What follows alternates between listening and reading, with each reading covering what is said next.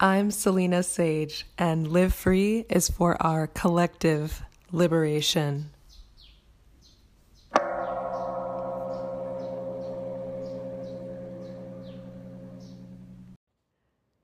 Namaste and welcome. So, sometimes here on the island, I lose track of days. and because I record the podcast so early in the morning sometimes, I hadn't realized that yesterday was Mother's Day. So I'd like to share a story related to motherhood on a slight delay. And there's a beautiful story about Saint Kabir. It's a story of influence, that's how I think of it. Once a lady with her young child came to Saint Kabir and complained that her son had the habit of eating a lot of jaggery every day. And jaggery is like a sugar cane block. Saint Kabir told her to come back after a week. Upon the lady's return after a week, Saint Kabir told the boy to give up the habit of eating jaggery. The lady was surprised to hear this and asked Saint Kabir, You could have said this when we had come earlier. Saint Kabir clarified to the lady, How could I advise your son not to eat jaggery when I used to eat it myself at that time. Therefore, these last seven days, I practiced to stay without eating jaggery, so I could advise your son to do the same. it's a very simple story, but there's a lot of depth here. And when I read this story, I was reminded growing up, my mother, my wonderful mother, used to keep a book in the kitchen called Children Learn What They Live. And I would always see this book. I never read it, just saw the cover, and that stayed with me all these years later. And when I think about that book and what I imagine it includes is, is that children learn by example. And it's not only children, in all of our relationships, there is an element of people watching what we do and not so much listening to what we say. And in the example of my wonderful mother, especially on the occasion of Mother's Day, I just like to say of all her wonderful characteristics, one of the things I also remember about childhood is that my mother was never on a diet, never emphasized appearance or complained about her weight or anything like that which I came later to learn is very, very rare in American society. But what that modeled to me as, as her daughter is just that appearance is not that big of a deal. And it was always about, you know, staying healthy, staying active, um, performance in school, how we were giving back to our community. And my mother modeled all of those things really beautifully. And so when I think about that um, and how it has molded me as a person, I realize I carried many of those things into my life now. My focus is not so much on the um, the changing things. You know, those things change. Everything fluctuates, and if we get caught up in the fluctuations, then our emotions go that way too. This was a subtle influence that she provided, probably unknowingly, but very lovingly. And there's so many things like that in our other relationships, not just between parent and child, but that we're modeling in everything that we do in life.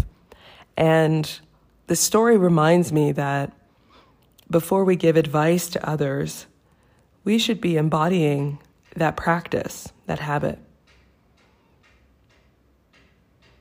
And there's an authenticity that is felt when that's the case. People know when your advice is, is guided by your actions and not just what you say you should do. And I think in a previous podcast episode, I discussed this on, you know, um, how to find a great teacher. I don't remember what the episode was called, but it's, you know, how can one free you if they're not free themselves?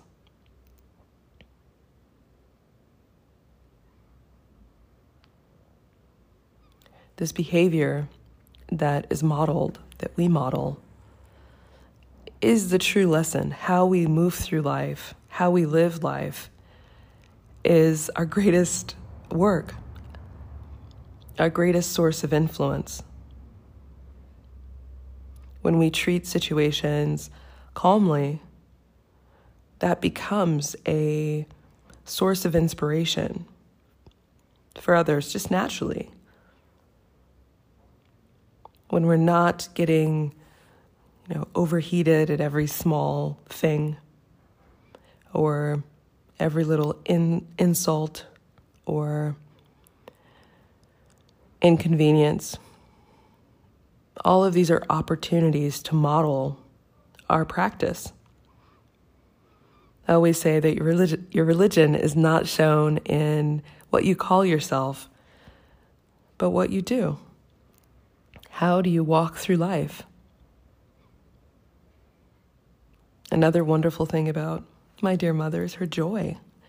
Always this infectious joy. And she was a cheerleader in high school, which is perfect. Right? She just is always still to this day very blessed that she's my greatest cheerleader.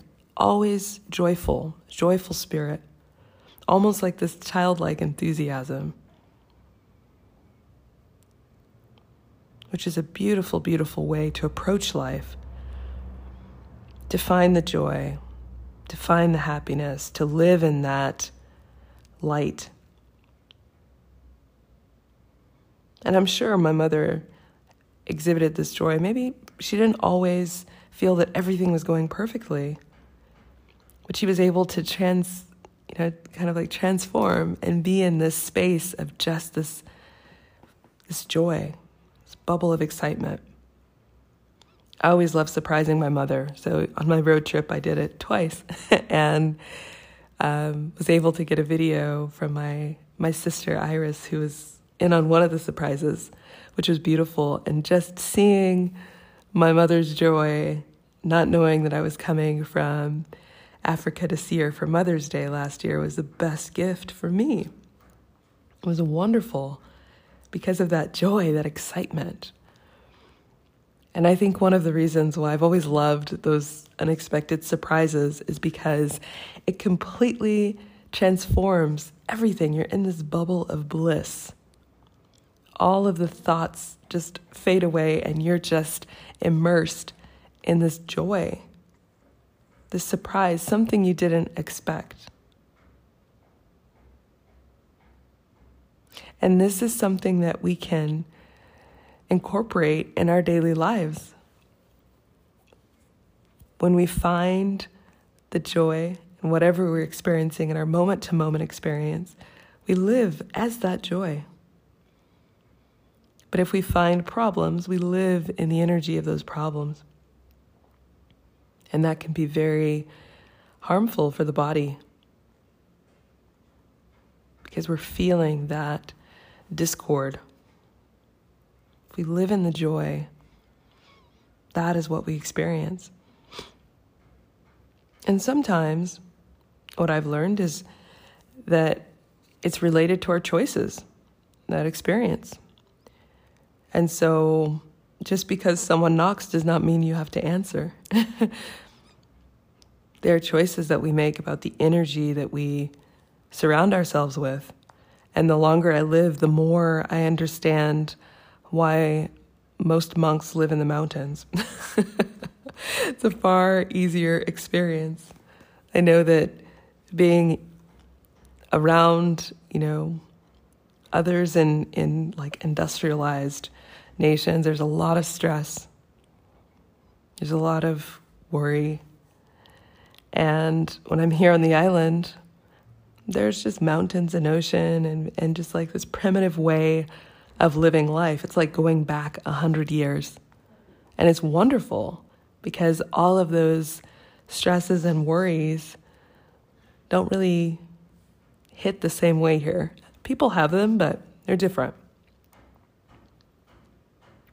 So if we're finding that we're not able to maintain that calmness in our own lives, that might signal the need to make a change.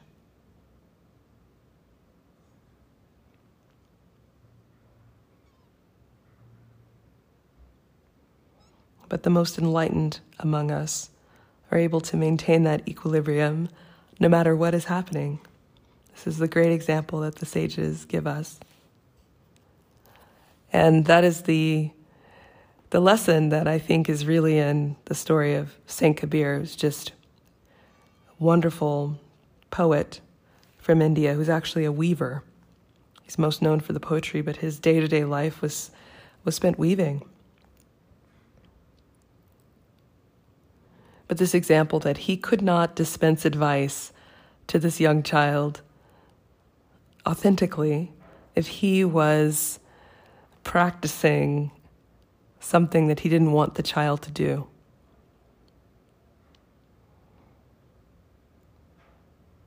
And I imagine it's the same with parenting.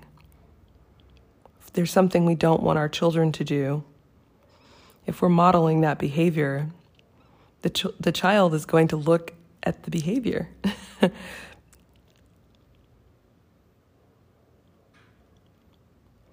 and in this way, I think children are the most direct and difficult mirrors.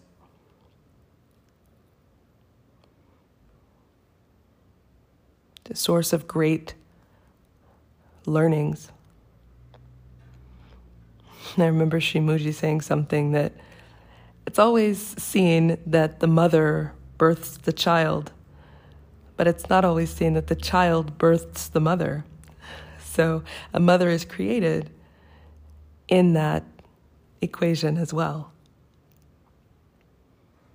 And that role creates a different set of opportunities and, and mirrors, opportunities for growth,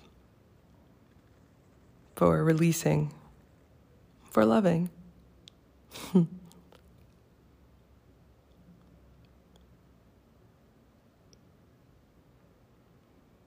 I'll close with a repetition of wisdom from my beloved earthly grandmother. Do what you can and pray over the rest. we can always do what we can, but then we must release everything else. Our opportunity is just to model, to live a wonderful life. What others do with that, we cannot control. But that is our opportunity. That is our, our brand, our signature, our way of being communicates that. And that is our way of really living free. When we model those ideals of those that we admire most.